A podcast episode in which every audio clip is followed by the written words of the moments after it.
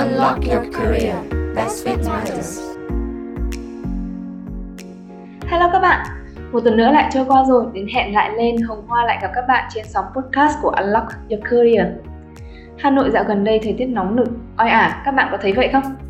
Nhiều khi Hoa vừa ra đường được khoảng 15 phút thôi mà mướt mải mồ hôi rồi. Nói nhỏ cho các bạn nghe chứ mình thực sự là không thích mùa hè một chút nào. Mỗi năm mình lại thấy thời tiết ngày càng nóng và oi hơn thì phải. Chưa kể chỉ số chất lượng không khí ở Hà Nội trong thời gian gần đây không được tốt lắm. Điều này có liên quan trực tiếp đến biến đổi khí hậu và ô nhiễm môi trường ở Việt Nam và trên toàn cầu. Chắc hẳn các bạn đều biết, môi trường những năm gần đây là chủ đề nóng hổi được thảo luận trên nhiều trang báo, ở các cuộc họp, diễn đàn là một trong những vấn đề được xã hội quan tâm nhất. Ngày càng có nhiều bạn trẻ nhận thức và quan tâm hành động để bảo vệ môi trường và bảo tồn thiên nhiên. Nếu là một người quan tâm đến môi trường, bạn đã bao giờ nghĩ sẽ lựa chọn theo đuổi ngành học và làm việc trong lĩnh vực môi trường? Ở Việt Nam, môi trường không phải là một ngành học và lĩnh vực nghề nghiệp phổ biến so với các khối ngành kinh doanh, tài chính hay công nghệ thông tin. Tuy nhiên, trên thế giới, môi trường cũng là lĩnh vực ngày càng nhận được sự chú trọng để đảm bảo sự phát triển bền vững của các nền kinh tế cũng như của trái đất mà chúng ta đang sinh sống.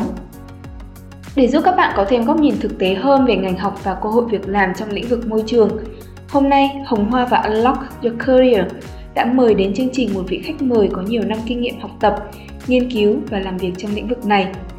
Xin được giới thiệu với các bạn chị Nguyễn Thị Thùy. Bật mí một chút với các bạn, bằng thành tích của chị Thùy thật sự là đáng ngưỡng mộ các bạn ạ. Chị Thùy từng được trao ba học bổng chính phủ danh giá từ Australian Leadership Award, New Zealand Development Scholarship và học bổng chính phủ Nhật Bản Max để theo học bậc tiến sĩ. Và chị Thùy đã chấp nhận học bổng của chính phủ Úc để theo học tại Đại học University of Melbourne, đứng số 1 tại Úc và trong top 30 trường đại học thế giới theo đánh giá của Times Higher Education. Chị Thùy đã tốt nghiệp tiến sĩ ngành sinh thái rừng Forest Ecology năm 2017 và trở lại công tác tại Viện Khoa học Lâm nghiệp Việt Nam kể từ đó với vai trò một nghiên cứu viên. Chị Thùy cũng là sáng lập viên của nhiều dự án về môi trường nhận được tài trợ từ Đại sứ quán Hoa Kỳ hay các tổ chức về môi trường thế giới như British Ecological Society, World Wildlife Fund, vân vân. Nào, bây giờ các bạn cùng Hồng Hoa trò chuyện với chị Thùy nhé. Xin chào chị Thùy, cảm ơn chị Thùy đã nhận lời làm khách mời podcast của Unlock Your Career ngày hôm nay. Em biết là chị cũng khá là bận với công việc dự án hiện tại của mình à, nhưng mà chị vẫn dành chút thời gian đến với Unlock Your Career thì điều này thật sự em rất là cảm kích đặc biệt là khi chị vừa kết thúc ngày làm việc của mình đã vội vã phóng xe đến Bắc Group luôn thì không biết là trên cái quãng đường mà mình di chuyển đến đây chị có gặp vấn đề về kẹt xe hay là thời tiết ở ngoài uh, thời tiết Hà Nội bên ngoài có quá nóng hay không? Chào Hoa, đầu tiên uh, thì chị cảm ơn Unlock the Career đã mời chị tham gia buổi podcast này với vai trò là một uh, vị khách mời về mảng môi trường. Về kẹt xe là vấn đề hàng ngày mà hầu như ngày nào đi thì chúng cũng gặp phải. Chị rất sợ đi lại Hà Nội. Thật sự là sau khi chị đi học ở Úc về chị không có dám đi ra ngoài đường nhiều.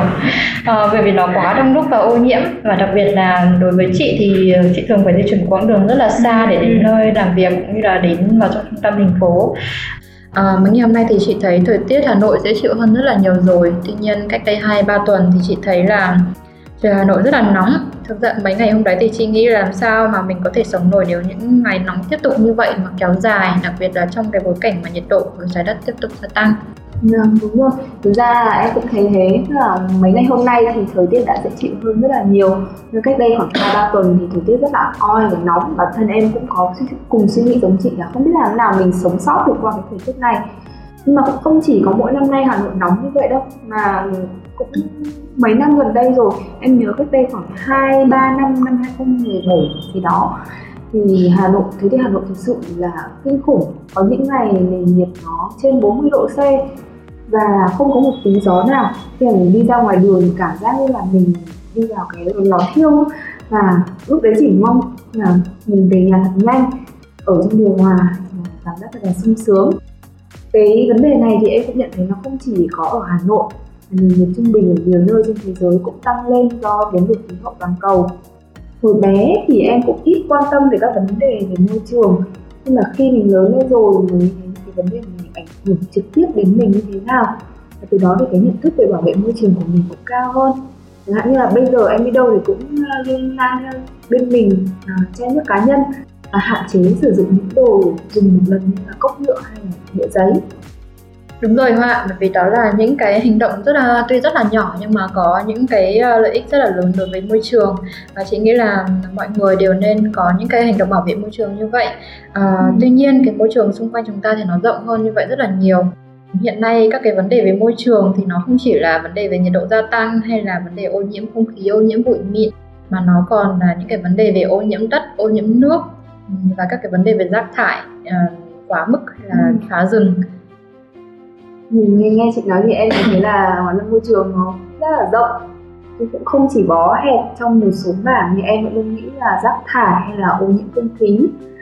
Cũng là môi trường ừ, cái lĩnh vực môi trường nó rộng và quan trọng như vậy nên là ngày hôm nay em cũng muốn mời chị đến để chia sẻ giúp các bạn học sinh hiểu thêm về ngành học và công việc trong lĩnh vực môi trường. Biết được ngược đấy qua những chia sẻ của chị thì sẽ có nhiều bạn được truyền cảm hứng để theo đuổi các nghề trong lĩnh vực môi trường và đóng góp vào sứ mệnh bảo vệ môi trường như bảo tồn thiên nhiên đúng không chị? Ừ, chị cảm ơn Hoa. Theo anh được biết là chị tốt nghiệp à, tiến sĩ từ năm 2017 về sinh thái rừng Forest Ecology. Thì không biết trước đó ở bậc đại học và thạc sĩ thì chị Thùy có học cùng ngành này không? Và vì sao chị lại chọn sinh thái rừng khi học tiến sĩ? Câu hỏi này chị thấy rất là hay. Chị cảm thấy mình ờ, hơi đặc biệt một chút so với um, nhiều người và chị cảm thấy mình cũng là một người rất may mắn bởi vì trước giờ chị rất rõ về những cái thứ gì mà mình thích học và mình muốn làm. Từ hồi mà chị còn học sinh cấp 2, cấp 3 ấy, thì chị rất thích ừ. môn sinh học. Trong môn sinh thì hồi đó mình cũng được học rất là nhiều thứ nhưng mà từ di truyền giải phẫu rồi phân loại các thứ nhưng mà chị chị thấy là chị cảm thấy chị chị yêu thích nhất là cái phần về sinh thái học trong đó thì chị học được học về quần thể quần xã về hệ sinh thái. À, sau đó thì khi mà đến bước vào giai đoạn mà chị cần phải quyết định à, là mình sẽ học ngành gì thi vào trường gì trong một đại học thì um, chị không chần chừ và chị chỉ có một mong muốn duy nhất là học vào ừ, học ngành môi trường và và cái nghề nghiệp mà chị muốn làm đó là về là nhà khoa học. Ừ và thật sự uh, thật sự chị không hề có một mong muốn học một cái ngành gì khác và làm công việc gì khác ngoài công việc nhà nghiên cứu.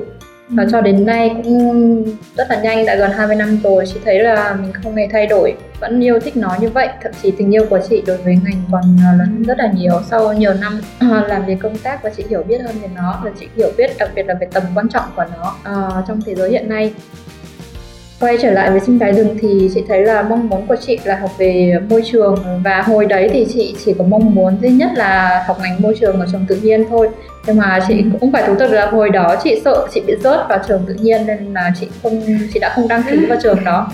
Vì thời gian đó thì cái um, cái điểm tuyển đầu vào của trường ngành môi trường nó rất là cao trung bình là phải 9 điểm một môn cơ. Thế nên là chị đã đăng ký vào trường lâm nghiệp. Nhưng mà rồi đến uh, đầu năm uh, thứ hai thì chị chị đã thi lại và chị đã chị đã đỗ vào trường tự nhiên nhưng mà chị không chuyển bởi vì uh, sau một năm học chị đã thấy là mình yêu nó mất rồi. Vậy là cả bậc đại học của chị thì học về lâm nghiệp nói chung nhưng mà chuyên ngành của chị thì là về sinh thái. Sau đó thì ngay khi ra trường thì chị chưa có việc. Cũng hồi đấy thì chị được chị lại được offer tuyển thẳng vào trong cao học của trường chị nên là ừ. chị à, đi học luôn cao học và cũng về sinh thái và lâm sinh. À, sau khi học thì um, còn đến giai đoạn tiến sĩ đây thì chị cũng học về sinh thái ở trường đại học Melbourne. Ừ nhưng tôi chuyện thì thực ra cảm thấy rất là ngưỡng mộ. Vì là chị biết là chị đam mê môn sinh học và chị biết là đấy là cái đó mà chị mong muốn được làm việc chuyên sâu hơn. Thế nhưng em thì thực sự là em không học được môn sinh. Nếu như mà ngày xưa mà mình học được môn sinh học thì biết đâu đấy à, bây giờ lại là đồng nghiệp của chị ở trong lĩnh vực môi trường chẳng hạn. Rồi rất là đáng tiếc là mình không học được môn sinh. À, với những người mà đã theo đuổi được cái sinh học này như là về y bác sĩ hay là làm về môi trường chị thì thực sự là em em rất là khâm phục. Và nhất là nữa là mà mình trong một cái mảng môi trường rộng như thế và chị cũng tự xác định được là chị yêu thích về sinh thái học và đi theo chuyên sâu về cái mảng này. Đúng rồi, chị cảm thấy đây là một cái điều cực kỳ may mắn của chị. Và nên là chị không tốn thời gian phải chuyển đổi ngành nghề chuyển đổi tìm niềm đam mê yêu thích của chị bởi vì là chị gần như sự nghiệp của chị, niềm đam mê của chị nó thẳng tắp và nó không không phải mất công giống như nhiều người. Hiện tại nay chị thấy rất nhiều bạn trẻ chị cảm thấy rất là nuối tiếc bởi vì các bạn sau, thậm chí sau khi học cả cao học rồi vẫn chưa biết là mình thích cái gì muốn cái gì. Dạ. Thứ nhất là chị lại còn theo đuổi được những niềm đam mê đến suốt là hơn 20 năm nữa thì thực sự là quá là đáng ngưỡng mộ.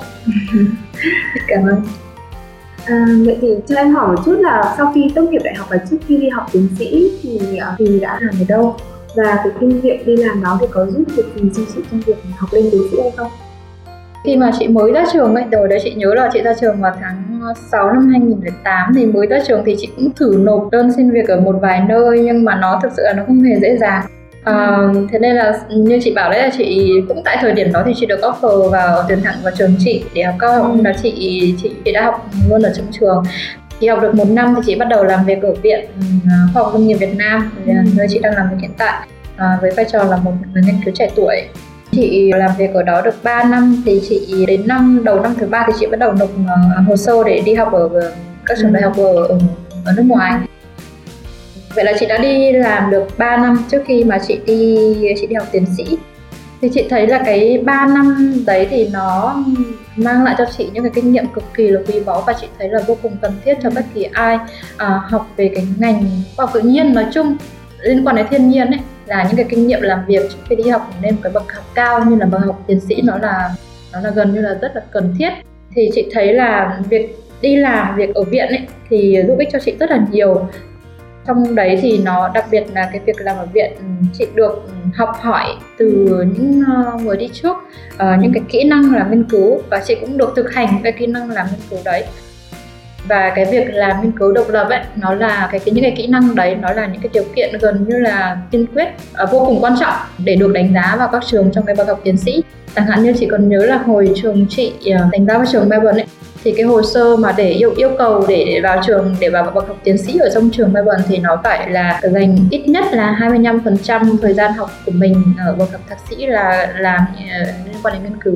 Ừ. Uh, thì hồi đó chị cũng có thực hiện một cái đề tài nghiên cứu ở, ở cuối kỳ thì uh, nên là chị đủ, đủ điều kiện để nộp vào trong trường còn bên cạnh cái việc thực hành những cái um, kỹ năng làm nghiên cứu thì chị thấy một cái điều vô cùng quan trọng nữa cái lợi ích của chị khi làm việc ở viện đó là cái thời gian đấy nó trang bị cho chị những cái kiến thức những cái kinh nghiệm hiện trường.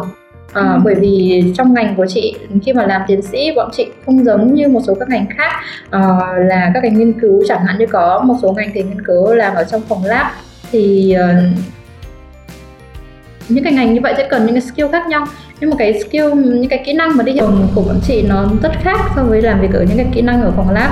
Thì cái kỹ năng hiện trường thì cái thời đấy thì chị làm việc 3 năm thì chị cũng được theo chân mọi người đi thực hiện ừ, những triển khai những cái dự án ở ngoài hiện trường đi um, thu thập dữ liệu.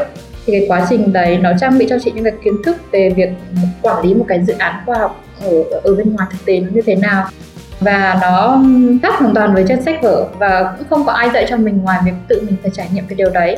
Và cái làm việc ở ngoài hiện trường vậy nó nó không chỉ là cái việc mình sử dụng những cái kiến thức của mình đâu mà nó còn là việc mình phải phải networking phải xây dựng những cái mối quan hệ đối với các đối tác trong công việc.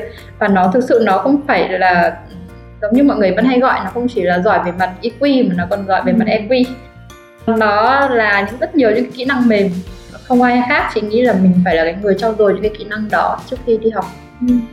thì sau khi học tiến sĩ xong thì uh, chị lại tiếp tục quay lại viện và với vai trò là nghiên cứu viên ừ. đúng rồi chị đã chị học xong từ tháng 3 năm 2017 thì chị về cũng được hơn 3 năm rồi ừ. Thế thì so với trước khi đi học và với uh, thời gian sau khi mình quay trở lại viện làm việc sau bậc học tiến sĩ thì chị có thấy có sự thay đổi gì trong uh, công việc của mình hay không? Công việc của chị thì không khác đó là vẫn là công việc nghiên cứu bởi vì trước trước khi đi thì chị vẫn vẫn làm việc nghiên cứu đó. Nhưng mà sau khi về thì chị vẫn làm những cái việc nghiên cứu. Tuy nhiên thì với những cái kỹ năng được nâng cao những mối quan hệ network được mở rộng sự từng trải của mình thì chị thấy là chị uh, làm được nhiều việc hơn rất là nhiều. Và chị uh, bắt đầu viết những cái dự án để xin những cái tài trợ cho ngành nghiên cứu của mình. Trước kia thì chị không làm được việc đấy và ừ. những những người đi trước ở trong cơ quan chị sẽ làm những việc đấy. Nhưng hiện tại này thì chị ở cái vị trí là sẽ cũng sẽ vẫn phải tìm những cái nguồn funding cho chính bản thân mình để làm cái nghiên cứu của mình. Xong rồi uh, bây giờ mình có nhiều kỹ năng hơn kinh nghiệm nhiều hơn thì mình cũng có thể thực hiện một số các công việc tư vấn. Rồi là mình có rất nhiều mảng như hiện nay chị đang làm chẳng hạn như là các cái mảng về science outreach tức là mình mang cái khoa học gần hơn với với với mọi người. Với trước đây thì mình chưa có nhiều những cái kinh nghiệm hay là chưa có nhiều những cái um, thậm chí là sự tự tin để để mình để mình thực hiện những cái hoạt động như vậy. Nhưng đến hiện nay thì uh, với những cái kinh nghiệm của mình như cái kiến thức của mình kỹ năng của mình mối quan hệ của mình và đặc biệt là cái sự cái khả năng cái công việc của mình nó truyền cảm hứng những cái đam đam mê của mình nó thôi thúc mình sẽ làm cái gì đó cho cộng đồng thì chị nghĩ là nó mình có nhiều khả năng hơn có nhiều cái sự lựa chọn về công việc của mình hơn. À, theo như chia sẻ của chị thì trước khi mà mình đi học tiến sĩ thì với vai trò nghiên cứu viên thì chị cũng phải thực hiện khá nhiều uh, các cái nghiên cứu ở hiện trường. Thì không biết là bây giờ thì chị còn có cái lộ trình nhiều như thế không? Có chứ và không những thế mà chị thực sự là chị rất muốn đi hiện trường. Bởi vì cái ngành khoa học của tụi chị, nó không phải là giống như nhiều cái ngành khoa học khác, mà là kiến thức của tụi chị là, làm khoa học là tụi chị để đưa ra những cái hiểu biết về mà đặc biệt là về sinh thái, là đưa ra những cái hiểu biết về các hệ sinh thái của người Việt Nam, để từ đó đưa ra những cái um, những cái giải pháp hay những cái những cái khuyến nghị hay những cái phương pháp để ờ, để phục hồi rừng hay là để bảo tồn rừng những cái giải pháp hay những cái khuyến nghị đấy nó chỉ được thực hiện khi mà mình mình đi thu thập những cái dữ liệu ở trên hiện trường mình có dữ liệu uh, mình phân tích để mình đưa ra những cái kết kết quả về về cái công việc đấy. Thì cái việc đi hiện trường nó là một cái vô cùng quan trọng đối với một nhà khoa học bởi vì nếu mình không đi hiện trường sao rồi thực tiễn hiện trường chính là thực tiễn. Đối với một nhiều ngành khác thì là mọi người sẽ làm việc với uh, chẳng hạn như ngành khoa học xã hội hay là um, về kinh tế thì mọi người sẽ phải làm việc với con người nhưng với bọn chị cái đối tượng nghiên cứu của tụi chị đa phần nó là rừng. Nên là tụi chị phải đến hiện trường để có kinh nghiệm thực tế. Nếu không đến hiện trường thì không đi rừng thì nó sẽ rất nhiều sẽ là lý thuyết xuông à, mình không có những kinh nghiệm hiện trường. Ừ. thì khi mà đi uh, hiện trường như thế thì chắc hẳn là phải yêu cầu sức khỏe của mình rất là tốt đúng không chị? À, đúng à, đúng là như thế. Bởi vì là công việc đi đi hiện trường đi làm việc ở hiện trường ấy ở một số nơi nó cũng đòi hỏi ờ, mình cũng phải thực hiện những cái nghiên cứu điều kiện khá là khắc nghiệt. Chẳng hạn như tụi chị có những đợt phải đi bộ rất là xa hay đi vượt qua rất là nhiều những cái địa hình những cái trở ngại về ừ. địa hình đi rồi là làm việc cả ngày ở ngoài trời nắng ấy chẳng hạn. Nó đòi hỏi sự rèn luyện khá là nhiều về sức khỏe. Ừ nghe giống như là đi trekking á. Ừ, gần giống như vậy nhưng mà gần giống như vậy nhưng mà nó là các cái công việc nghiên cứu chẳng hạn như là tụi chị đi um, thường cái việc nghiên cứu sinh thái của tụi chị thường là lập những cái cái ô tiêu chuẩn để từ đời trong đó thì mình sẽ xác định được ở trong đó có những loài gì. Um, rồi là cái um, sinh trưởng phát triển của nó ra sao cái mối quan hệ của những cái loài đấy với những cái loài khác như thế nào mối quan hệ của những cái loài đấy với môi trường ra sao. Thì mình phải làm rất nhiều các cái công việc đo đếm làm rất nhiều cái thí nghiệm trên hiện trường chứ nó không phải đơn giản như là đi trekking đâu em nghe em lại cứ hình dung là giống như đi trekking là ham quá. Mà cứ hy vọng là hôm nào hay là chị à, đi hiện trường có thể à, sẽ đi cùng. Ừ, là rất thú vị. Đi trekking thì chị nghĩ là mọi người sẽ đi và đến một cái điểm nào đó lại lại là cũng enjoy thiên nhiên. Nhưng cái công việc của bọn chị nó là nghiên cứu nó là ừ. phải uh, thực hiện những cái nghiên cứu và đạt yêu cầu có những cái độ chuẩn xác. Nên là nó khá là khác so với đi trekking nhưng mà cái điểm giống nhau đó là mình đều được trải nghiệm và được uh, enjoy một cái uh, môi trường làm việc rất là thư giãn ừ. Ừ. Và bên cạnh vai trò nghiên cứu viên thì chị Thùy cũng có vừa chia sẻ là sau khi đi học tiến sĩ về thì mình còn có khả năng làm về tư vấn chuyên môn trong các dự án khác. Thì không biết là vai trò giữa nghiên cứu viên và tư vấn viên thì có sự khác nhau không chị? Chị nghĩ là có nhiều điểm giống và khác nhau. Với các công việc nghiên cứu ấy, thì ờ, việc nghiên cứu của chị nó khá là cơ bản nó nhằm đưa ra những cái hiểu biết về về các cái hệ sinh thái rừng ở Việt Nam để như chị đã nói để nhằm đưa ra những cái khuyến nghị hay những cái biện pháp mà để phục hồi hay bảo tồn rừng hay là nhằm quản lý rừng bền vững. Và nghiên cứu nghiên cứu cơ bản này thì nó nó rất khác. Nó đòi hỏi phải thực hiện những cái uh, phương pháp um, nghiên cứu rất là bài bản. Nó cần phải tuân thủ những cái nguyên tắc và phương pháp. Uh, ừ. tuy nhiên làm các cái công việc uh, tư vấn thì nó mang hàm ý nhiều về mặt ứng dụng hơn. Tức là khi đó nó sử dụng nhiều về các cái hiểu biết những cái kinh nghiệm của mình. Ừ. uh, giống như là một cái người chuyên gia hiểu biết về nhiều về cái vấn đề nào đó để để giúp tư vấn cho về về cái vấn đề đấy thì um, việc tư vấn bên cạnh cái việc cần những cái kinh nghiệm và hiểu biết chuyên môn thì nó giống cũng giống với nghiên cứu đó là nó đều cần phải dựa trên những cái uh, thông tin những cái số liệu để hỗ trợ ừ. cho việc ra quyết định và để có để làm được cái vị trí tư vấn viên và nghiên cứu viên chị thì em chắc chắn là mình phải có kiến thức chuyên môn rất sâu về cái lĩnh vực nghiên cứu theo đó thì em tin chắc là chị cũng phải tham gia rất nhiều hội thảo khoa học không biết là chị đánh giá việc tham gia nhiều hội thảo thì có quan trọng không và giúp ích được gì cho công việc của mình? Về mặt tham gia hội thảo thì kể cả trước hay là sau hoặc là trong khi quá trình mà chị làm nghiên cứu sinh thì chị cũng được tham gia rất là nhiều những hội thảo ở rất là nhiều nước trên thế giới.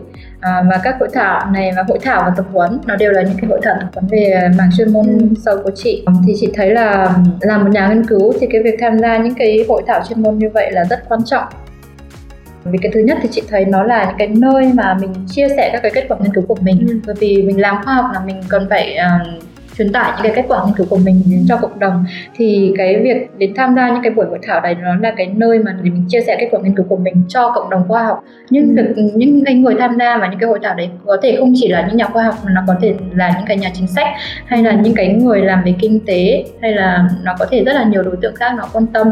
Thì là mình chia sẻ những cái kết quả của mình đến uh, cho công chúng một cái thứ hai nữa đó là cái việc không chỉ mình chia sẻ đi tham gia đấy nó không chỉ là việc mình chia sẻ cái kết quả nghiên cứu của mình mà còn là việc mình học hỏi từ những cái kết quả nghiên cứu của những cái người khác từ những nước đất nước khác. Và bản thân chị thì thấy là việc um, tham gia những cái hội thảo đấy nó giúp ích cho mình rất nhiều. Nó chính là cái nôi để đưa cho mình ra những cái ý tưởng cho những cái nghiên cứu tiếp theo của mình một điều mà chị đặc biệt chị muốn nhấn mạnh khi tham gia vào các cái hội thảo chuyên ngành đó là cái cơ hội được gặp gỡ, xây dựng những cái mối quan hệ hợp tác với những cái người có cùng chuyên môn hoặc là những nhà tài trợ, những nhà đầu tư tiềm năng.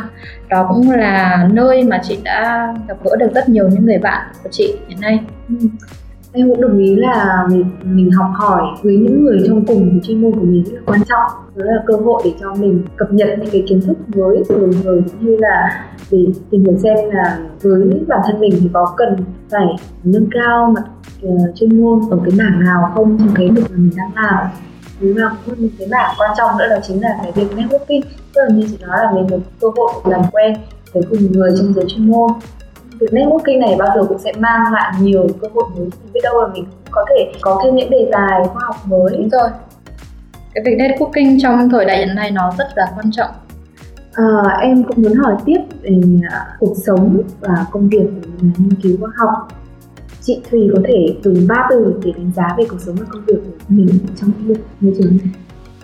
Chị nghĩ là chị xin đề xuất ba từ thứ nhất là đam mê thứ hai là tâm huyết và thứ ba là trách nhiệm. À, chị có thể nói rõ hơn một chút không?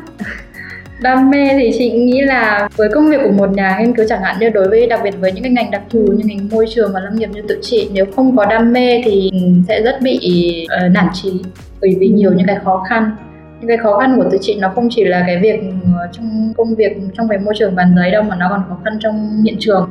Nhưng thậm chí em có thể tưởng tượng như là có những cái đợt mình đi hiện trường mà nó mưa rào tầm tã hay mình không thể thực hiện được những nghiên cứu của mình hoặc là những mình đi phải trải qua những cái hiện trường nó rất là khó khăn nó rất là cảm thấy rất là khổ.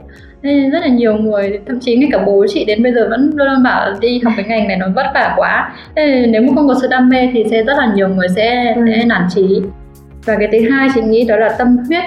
Khi mà có tâm huyết mình đặt cái tâm huyết vào trong cái công việc của mình ấy thì mình làm cái gì nó cũng vừa có không chỉ có chuyên môn mà nó có tâm huyết vào trong đó nữa.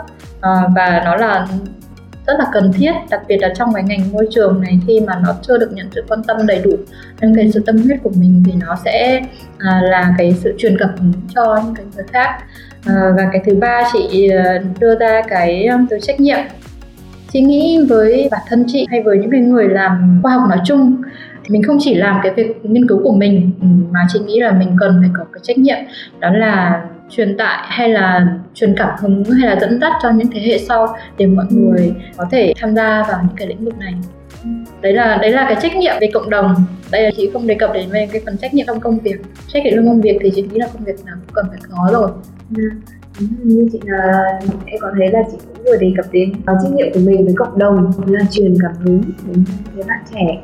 Thế nào để tiếp tục đến niềm đam mê giống như mình với uh, lĩnh vực của sinh thái học nói riêng cũng là môi trường nói chung. Và cái việc cái truyền cảm hứng này em cũng đã được nhìn thấy qua những cái hành động rất là cụ thể thực tế từ chị Thùy. Thì em có biết là chị đang thực hiện dự án Learning Act for Climate Change and Biodiversity thì chị có thể giới thiệu qua một chút về dự án mà mình đang làm hay không? Tại sao chị lại quyết định làm dự án này?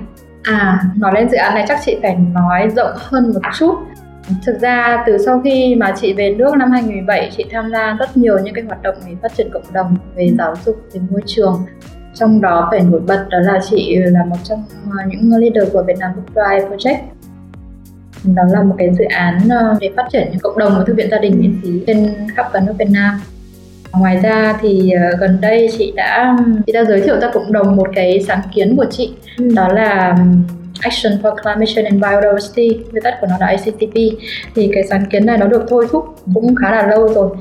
Cách đây hơn một năm chị đã thấy bản thân mình là một cái người làm khoa học và cái mảng khoa học cơ bản của chị nó đang rất thiếu cái việc truyền tải những cái kiến thức khoa học này ra cho cộng đồng và cái vấn đề về môi trường hiện tại nay nó rất là cấp bách nhưng nhiều người vẫn chưa đủ quan tâm, sự quan tâm. Và chị tin rằng khi mà mọi người có nhiều hiểu biết, mọi người hiểu biết đầy đủ về nó thì mọi người sẽ sẽ thay đổi cái thái độ của mình với các vấn đề về môi trường. Nên là chị muốn giới thiệu đến cộng đồng cái sáng kiến đó là hành động vì môi trường và biến đổi khí hậu và đa dạng sinh học? Thì đấy là cái ý tưởng chị ấp ủ vào hồi đầu năm ngoái. Sau đó thì giữa năm ngoái chị bắt đầu viết một số các cái ừ, xin tài trợ một số các cái quỹ. Quỹ đầu tiên mà chị nhận được đó là từ British Ecological Society.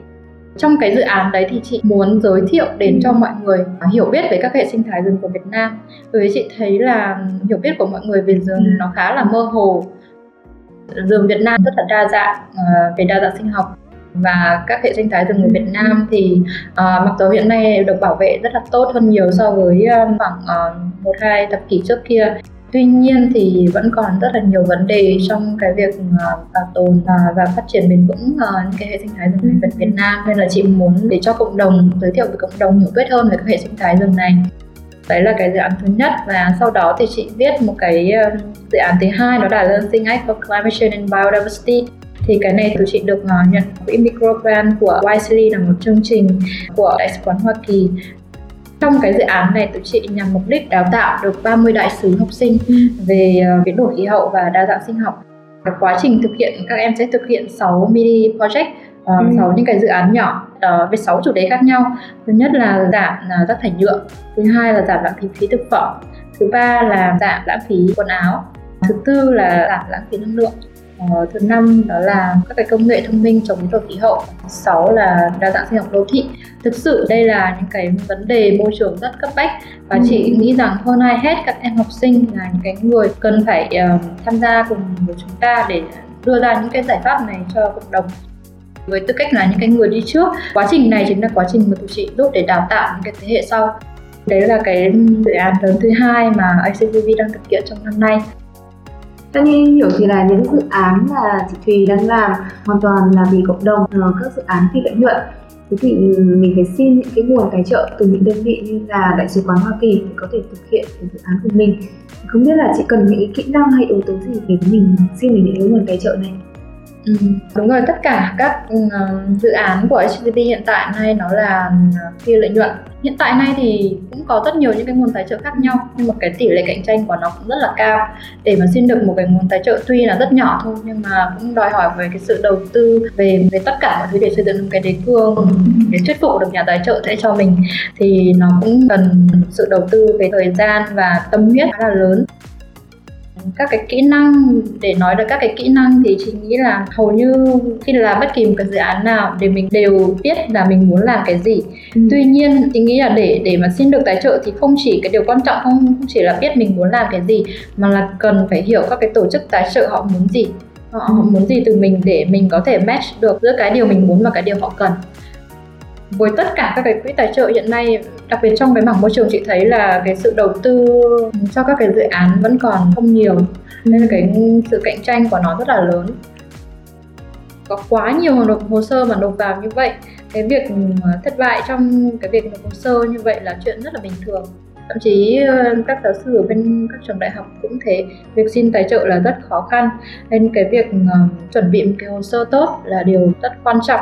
Nó giống như chị nói ban đầu ấy, mình không chỉ tập trung vào cái điều mình muốn làm mà còn tập trung vào cái điều mà cái nhà tài trợ họ cần họ muốn muốn.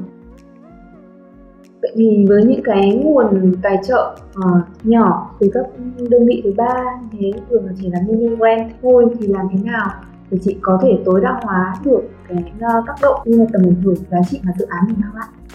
để thực hiện một cái dự án cộng đồng như thế này nó là sự đóng góp của tất cả mọi người trong cộng đồng khi tham gia vào cái dự án này. Bản thân như chị hay tất cả các bạn cộng sự của chị uh, đều là những người làm việc tình nguyện cho dự án. Tụi chị không hề được một cái lợi ích tài chính nào từ trong đây. Ngoài ra thì tụi chị vẫn cần rất là cần những cái nguồn hỗ trợ khác ở bất kỳ cái hình thức nào Yeah. Dạ. Uh, chẳng hạn như từ cái việc thuê hay là mượn những cái địa điểm để trợ tổ chức những, những cái buổi họp hiện nay với công nghệ thì tụi chị họp online rất là nhiều tụi chị cái việc nhu cầu yeah. của dạ. chị tụi chị họp để cập nhật tiến độ này các thứ ừ. rất là nhiều tụi chị họp online cực kỳ nhiều tuy nhiên thì vẫn có những cái buổi họp mà tụi chị phải thực hiện offline ừ. mà thực hiện offline như em biết bây giờ Hà Nội nó là một cái thành phố lớn để thuê được một cái địa điểm để tổ chức những cái buổi họp như vậy nó không phải là nó rẻ tiền đâu mà với một cái nguồn tài trợ rất nhỏ như của tụi chị thì việc như vậy bọn chị không thể có khả năng để cán nổi cái nguồn chi phí đấy yeah. Dạ. thì ờ, tụi chị luôn luôn phải tìm kiếm những cái nguồn hỗ trợ từ các tổ chức cá nhân à, và chị nghĩ đây là đây là chính là cái phần đóng góp của cộng đồng trong dự án thì chẳng hạn chị lấy một cái ví dụ như vừa rồi tụi chị có một cái buổi họp để gặp mặt uh, giữa các bạn ở trong ICTV và các bạn uh, hướng dẫn khoa học ở trong các cái team của mini project thì tụi chị rất là cần một cái địa điểm họp thì chính chị cũng đã đến để nhiều Park. Thông qua mối quan hệ ở network của chị thì với chị Dương là founder của Park thì chị Dương là học cùng trường với chị ở ở Melbourne chị thực sự rất là cảm kích những cái sự hỗ trợ như vậy ừ. nó là một cái đóng góp của cộng đồng tuy nó nhỏ thôi đối với mọi người có ừ. thể là nhỏ nhưng đối với Vân chị nó là rất là lớn đấy chỉ là những cái ví dụ về những cái những cái khó khăn tụi chị gặp phải với một cái nguồn funding nó rất nhỏ như thế. Chị nghĩ nó chỉ là seed funding tức là nó chỉ nguồn funding ban đầu thôi. Còn để thực hiện để tối đa được cái cái cái dự, dự án này thì nó sẽ phải cần đóng góp của rất nhiều người trong cộng đồng. Chẳng hạn như với tụi chị nó là đóng góp về mặt thời gian đóng góp về mặt công sức kỹ năng ừ. để giải quyết cái vấn đề môi trường này Vâng. Thực ra thì về phía bên Park Group chúng em thì chúng em cũng luôn uh, cố gắng thế nào có thể đóng góp được nhiều nhất cho cộng đồng cũng như là hỗ trợ uh, hết hết mình cho các hoạt động của các bạn học sinh.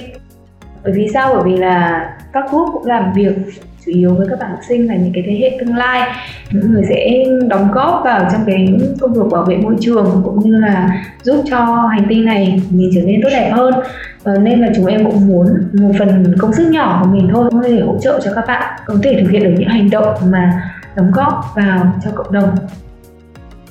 Vì podcast của mình cũng khá là dài rồi thì em cũng có một đôi chút ừ, câu hỏi nữa thôi dành cho chị. Thì không biết là chị vì đánh giá cơ hội nghề nghiệp trong lĩnh vực môi trường đấy như thế nào? Từ trước giờ chị vẫn nghĩ không chỉ với lĩnh vực môi trường đâu, mà với bất kỳ một ngành nào khác, nếu mà mình ờ, thật sự giỏi, mình luôn cố gắng hoàn thiện mình thì sẽ luôn có những có nhiều cơ hội. Với lĩnh vực môi trường hay lâm nghiệp ờ, nói riêng thì trong bối cảnh biến đổi khí hậu ngày nay thì ờ, mình lại càng cần nhiều hơn những cái người làm mảng này. Thì chị khá tin tưởng về cái ờ, cơ hội nghề nghiệp trong trong trong, trong mảng môi trường. Nhưng chị cũng nghĩ là mọi người cũng nên nhìn nhận cái cái cái cơ hội nghề nghiệp này nó rộng hơn một chút.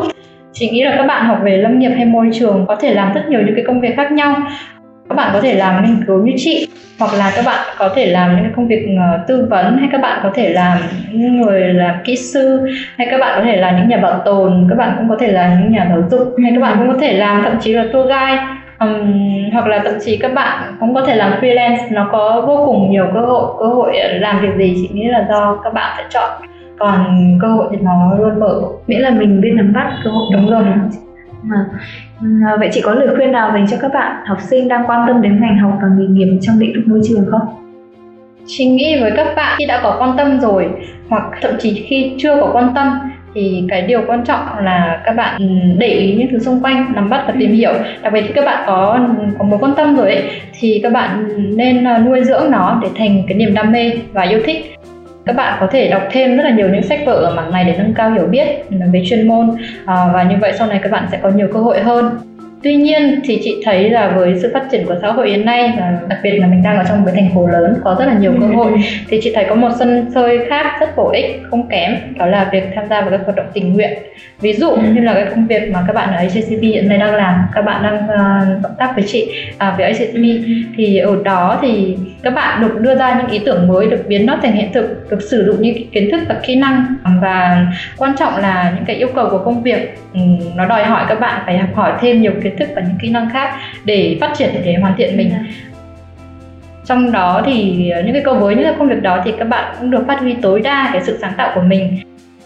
Và chị chị dùng một cái từ tốt nghiệp tức là sau khi các bạn không không không làm việc ở ACCB nữa là các bạn tốt nghiệp ở ACCB thì các bạn đã rất là thành thạo về nhiều kỹ năng. Các bạn được học thêm rất là nhiều những kỹ năng khác nhau à, và tăng thêm nhiều hiểu biết kể cả về chuyên môn đặc biệt là tụi chị làm rất là nhiều về môi trường biến đổi khí hậu về đa dạng sinh học. Thì hiểu biết của các bạn về những cái mảng đó cũng tăng lên rất là nhiều ngoài ra một điều quan trọng chị cũng thấy là việc tham gia vào những cái hoạt động tình nguyện như thế cũng giúp cho các bạn có một cái à, network có một cái mạng lưới bạn bè không chỉ với nhau mà thậm chí với những chuyên gia trong những cái ngành này. Và đặc biệt là với những cái người này khi, khi mà đang tham gia vào trong những cái network như này thì họ đều là những cái người giỏi và người nhiệt nhiệt huyết có đam mê và có khát vọng cũng một điều rất quan trọng nữa là các bạn được thực hành phát triển nâng cao cái khả năng lãnh đạo khả năng điều phối hay quản lý những cái công việc những cái dự án. Nó có lợi cho các bạn sau này rất là nhiều. Ừ, em cũng đồng ý với chị Thùy bản thân về phía bên Park Group chúng em cũng luôn khuyến khích các bạn học sinh của mình tham gia vào các hoạt động tình nguyện như vậy. Thì thông qua những cái hoạt động tình nguyện thì không chỉ là các bạn sẽ tìm hiểu thêm là thực sự là mình thích mảng nào lĩnh vực nào để theo đuổi công việc phía sau và các bạn còn được uh, rèn luyện và nâng cao những cái kỹ năng mềm cũng như là kiến thức chuyên môn. Và do đó thì đây cũng là cái nền tảng để các bạn ấy chuẩn bị cho cái sự nghiệp tương lai về lâu về dài của mình. Đúng rồi, cái việc tham gia các hoạt động tình nguyện hiện nay với chị nghĩ là về bất kỳ cái ngành nào đó đều rất quan trọng. Nó là cái cơ hội uh, miễn phí để cho mình được trải nghiệm và nâng cao kỹ năng. À. Thôi podcast của ngày hôm nay thì em nghĩ cũng khá là dài rồi. Thì chắc là mình rất tiếc là phải dừng lại tại đây. Thì em cũng cảm ơn chị Thùy đã dành thời gian đến ờ, với Park Group và chia sẻ kinh nghiệm của chị với lĩnh vực trong lĩnh vực môi trường đến các bạn học sinh, sinh viên. Và chúc chị Thùy gặt hái được thêm nhiều thành công hơn nữa trong những cái dự định cá nhân của bản thân cũng như là những dự án môi trường mà chị đang theo đuổi. Chị cảm ơn Hoa và chị mong là những chia sẻ của chị trong hôm nay có thể giúp ích được cho số bạn đang quan tâm về mảng này và với um, từ phía ACCB tụi chị rất là mong được làm việc với các bạn trẻ có những cái niềm đam mê và mong muốn chung tay bảo vệ cho cộng đồng. Cảm ơn các bạn đã lắng nghe podcast ngày hôm nay. Nếu các bạn có bất cứ câu hỏi hay thắc mắc gì về một ngành nghề cụ thể thì cứ liên hệ với Bắc Group. Chúng mình sẽ sắp xếp những buổi nội dung hữu ích hơn để cung cấp thông tin cho các bạn. Một lần nữa cảm ơn chị Thùy và hẹn gặp lại các bạn trong những podcast lần sau. Chào bạn. Mỗi câu chuyện về ngành học, về nghề nghiệp đều là những hành trình dài không thể kể hết trong thời lượng có hạn của podcast. Bởi vậy, các bạn chắc hẳn sẽ vẫn còn nhiều câu hỏi muốn được nghe giải đáp từ các vị khách mời. Nếu bạn vẫn còn nhiều băn khoăn về ngành nghề nào hay muốn được nghe thêm chia sẻ từ vị khách mời nào, đừng ngần ngại mà hãy gửi câu hỏi cho Unlock Your Career qua số điện thoại 096 601 3663 hoặc qua email info org Chúng mình sẽ giúp các bạn kết nối đến các vị khách mời để tìm được câu trả lời cho mình.